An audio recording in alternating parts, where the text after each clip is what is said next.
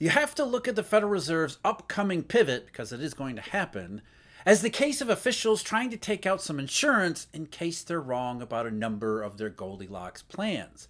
Banking woes, monetary problems, commercial real estate, as I talked about recently, a number of factors that could go wrong or wronger than central banks and officials and economists have forecasted. Another one of those is the general economy itself. Now, everybody wants a soft landing to happen, and central bankers here in the United States are hoping they've got one, but increasingly they're a little bit unsure whether or not that's really possible. And as the uncertainty rises, as they get more and more nervous about hitting the soft landing, the appeal of rate cuts as insurance goes way up. So, a big part of the Fed pivot, as it has been throughout the Fed's recent modern history, is insurance against recession. We think things are going well, but you know what? We're increasingly uncertain that they are. Now, in the case of 2023 heading into 2024, the initial pivot period is nothing more than officials embracing where markets are already going. Rates are down and down substantially. As the marketplace is saying, hey, we're not all that certain about a soft landing anyway, though markets were never really, really um, in the soft landing camp to begin with. But officials are saying, well, we'll embrace the market market going down, rates going down in the marketplace because we want rates to go lower. We think that's our insurance. So, in a sense, the Fed has already started toward the pivot by not fighting back against the rate cuts or the lower rates actually in the marketplace that have already taken place. Fed wants to cut policy rates, the market wants rates to go lower because of demand for safety and liquidity. And realizing those two things are never usually associated with good times, more nervousness on the part of officials, higher degree of uncertainty, less confidence in the soft landing, more likely to pivot. Now, last week we got some more information, more updates and confirmation from the government, government statistics that suggest exactly why officials might be more uncertain about the real economic situation. On the one hand, GDP, another terrific quarter, confirmed at around 5%. The Bureau of Economic Analysis did downgrade GDP a little bit, but it wasn't a meaningful change. Basically back to where it was at the initial estimate a couple months ago, but still a 5% quarter in Q3. And as several Federal Reserve officials have said recently, they realized that the, the third quarter number didn't last into the fourth quarter. Something changed heading into the fourth quarter where the economy substantially shifted, downshifted into a lower state. Now, from the perspective of a 5% GDP quarter in the third quarter, that would be not necessarily a bad thing. Shifting from what might have been more inflationary, according to the mainstream worldview here, what central bankers are operating on, to less inflationary in the fourth quarter, that's that's potentially a positive. But there's a reason to look at the overall gross domestic numbers from the BEA and be more skeptical about just how much the economy has shifted and how much the economy may have shifted to the worse long before we got to the third quarter of this year. And I'm talking about the other side of GDP, which is something called GDI or gross domestic income. The way the government tries to account for output across the entire economy is for every expenditure, which goes into GDP, there should be a receipt of income, which goes into GDI. And for the vast majority of the time, GDP and GDI are pretty close together, close enough together, and moving largely in the same direction that you don't really pay attention to one or the other. But there are cases that are usually clustered around recessions, as we'll see in just a minute, where GDI tends to do something different than GDP. And not just something different, but something obviously and noticeably different than GDP, which makes you, which grabs your attention, or at least should grab your attention, that maybe the situation isn't as GDP often has it. And we look at the current state of GDI versus GDP, there's a big difference. It's a growing difference since the end of last year. Imagine that. Fourth quarter of 2022, once curves got crazy, inversions went nuclear around the world too, not just in the United States GDI says eh, something's wrong in the US economy too, not just overseas economies like Europe. GDP steadied itself and has actually accelerated a little bit in the third quarter, maybe slowing down in the fourth quarter, whereas GDI looks a lot more like If not recession itself, the initial period, at least over the last several cycles in the last 40 years, GDI is looking more and more like during those periods when we experience a cyclical change.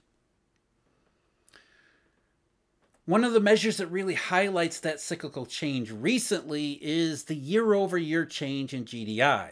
Now, that just turned negative for the first time in this cycle, though it had been negative previously, then it got revised with benchmark revisions. Now we're back to negative again. And a negative year over year change in GDI has been always, always associated with economic recession, at least in the post war era where, where there is GDI. So GDI is already sending a weak enough signal that we should be concerned about recession already, whereas GDP looks nothing like it. So if you look around at the history, look back at the history of GDI versus GDP, especially during cyclical indications, you might pay more attention to GDI rather than GDP. So let's do that. Let's look let's look at the historical record to see what GDI tells us that maybe GDP doesn't. And if you start in the 1970s, well, it's good enough to go back that far. We're talking about half a century here. The first couple of recessions in the 1970s, GDP and GDI are basically in lockstep. Now, GDI, the income side, is a bit weaker during the recession, but as far as the trend beforehand and then the, the inflection into recession, there's really not much difference between GDI and GDP. But all that begins to change around 1978 and 1979 as the great inflation is really raging, it's into its second decade already. Before we get to the oil crisis of 1979, oil prices were picking up, but they hadn't gotten to the crisis proportion. The US economy was already showing signs of weakening toward recession before Volcker even got into office, before rate hikes, all of that stuff.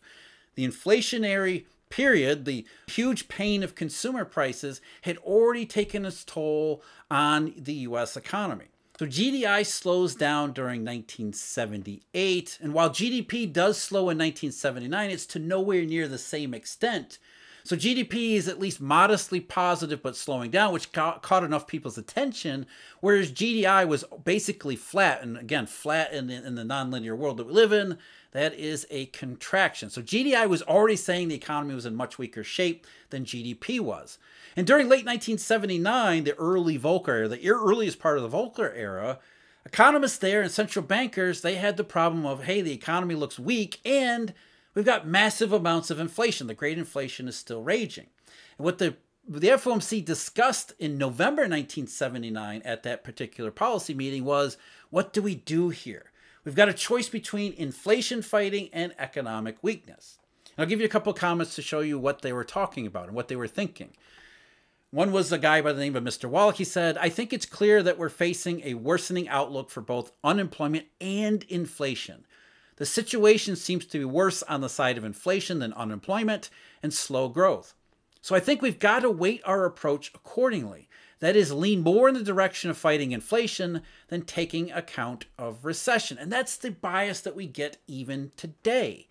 Faced with this kind of a choice, if we have to choose between inflation fighting and recession fighting, the central bank, under the, the post Volcker interest rate targeting environment and regime, they're going to choose inflation fighting every time.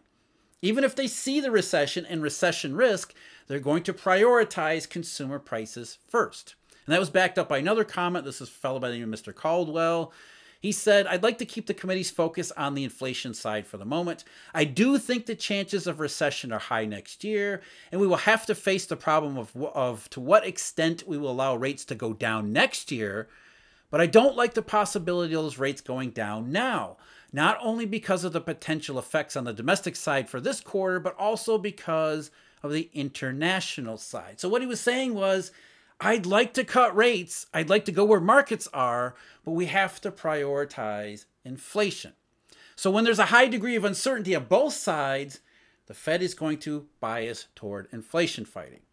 But if there is no inflation risk, or increasingly the inflation risk appears to be diminishing, as in 2023, as I'll get to in a minute, they will choose rate cuts. Now, it's a separate topic entirely about whether rate cuts do anything, but as far as the Federal Reserve officials are concerned, when you see them talking about rate cuts, when you see them actually start to cut rates, that is in response to this unemployment risk, this unemployment uncertainty that goes way, way back. So, in the absence of any inflation risk and in the face of a high degree of unemployment uncertainty, the Fed is going to be cutting rates.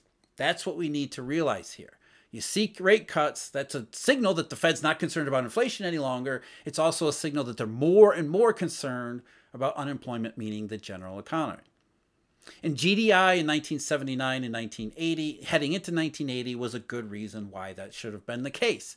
GDI was much weaker than GDP, and of course, we ended up getting a nasty recession in 1980. Now, the 1981 82 recession, GDI GDP, there was still a gap there left over from the 80 recession, but by and large, GDI GDP were in agreement in 1981 and 82. That pretty substantial recession there. The next contraction, the next business cycle, that was the S&L crisis and S&L recession that showed up in 1990. But long before we got to 1990, there was the same sort of situation. GDP slowed down a little bit, but was largely suggesting nothing bad happening in the economy.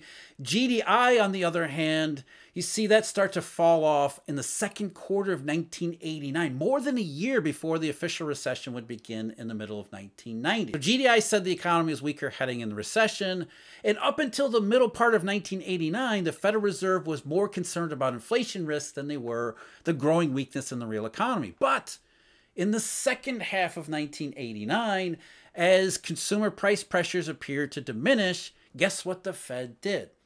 In the face of rising uncertainty about unemployment, meaning the general economy, the Federal Reserve began to cut rates. In the first real instance of, of Alan Greenspan's rate cutting and rate targeting regime and using rate cuts to try to steer the economy. Of course, it didn't work. We got into recession anyway. But again, the, the point stands here. When the Fed perceives diminishing inflation risk and increasing uncertainty about the real economy and unemployment, they're going to pick rate cuts as their policy decision. And that's what they did second half of 1989 rate cuts. There was another rate cut in July 1990 just as the recession was beginning. And it wasn't until the latter half of 1990 that the Fed really started cutting rates more aggressively. As it became clear the earlier rate cuts did not actually work to prevent the recession. So while the Fed was intent on taking out insurance against recession with its rate cuts in the second half of 1989, it didn't have any effect. I mean, you could see gross domestic income was still incredibly weak compared to GDP. The economy wasn't responding to rate cuts, and we had the S&L crisis behind all of it, restricting more and more access to credit.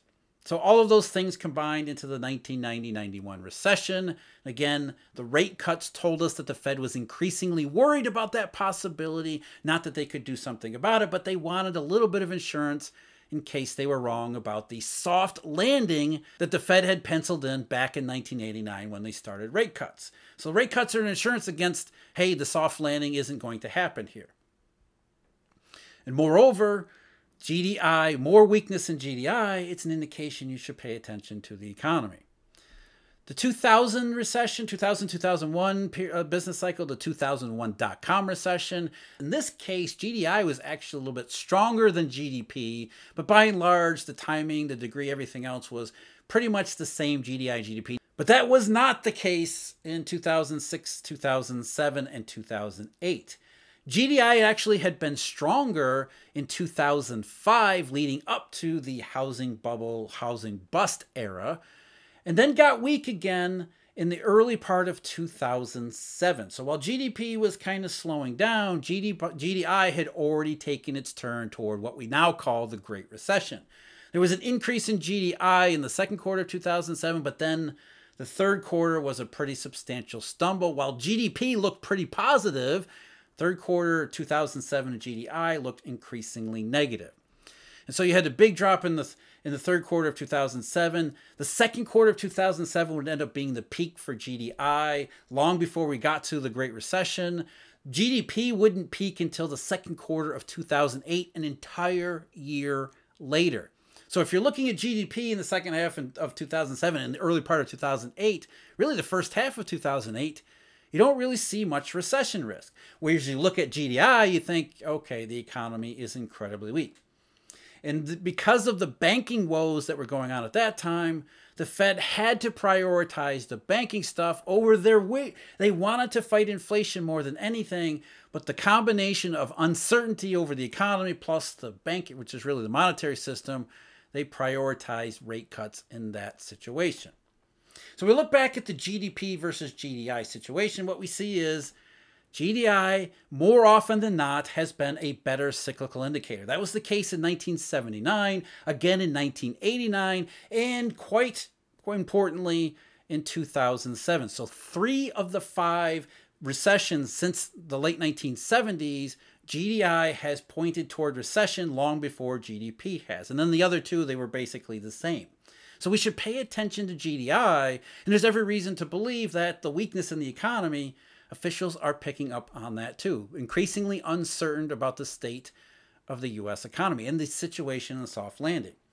The other part of that, where we get into the Fed pivot, is of course consumer prices, inflation risks as they call them.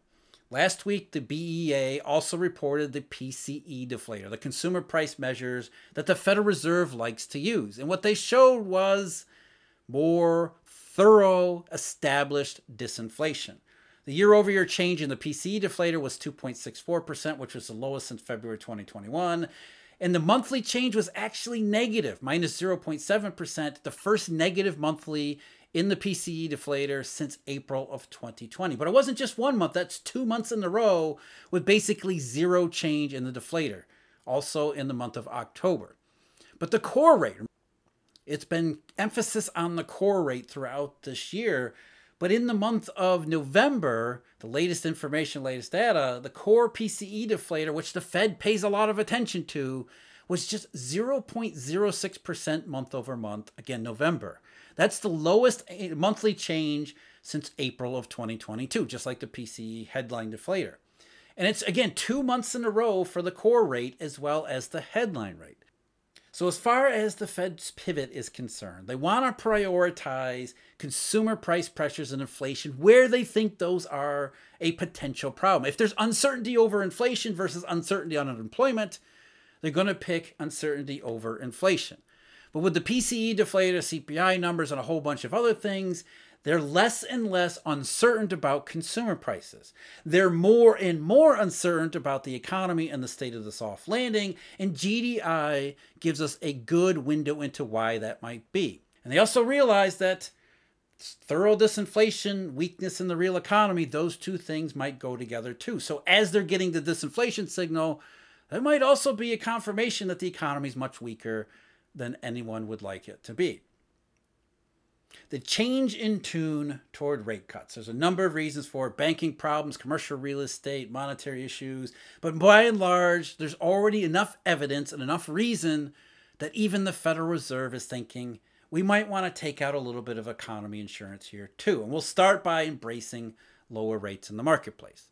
Now, if only they would realize what lower rates in the marketplace are actually telling them, they might get to they might actually start stepping up their pace of pivoting. Just last week, I took a look at one of the other possible reasons for the Fed pivot in commercial real estate, how that has actually frozen up and what that might actually mean. That's the video link below me. As always, I thank you for joining me. I hope you had a Merry Christmas. Do have a wonderful New Year. And as always, take care.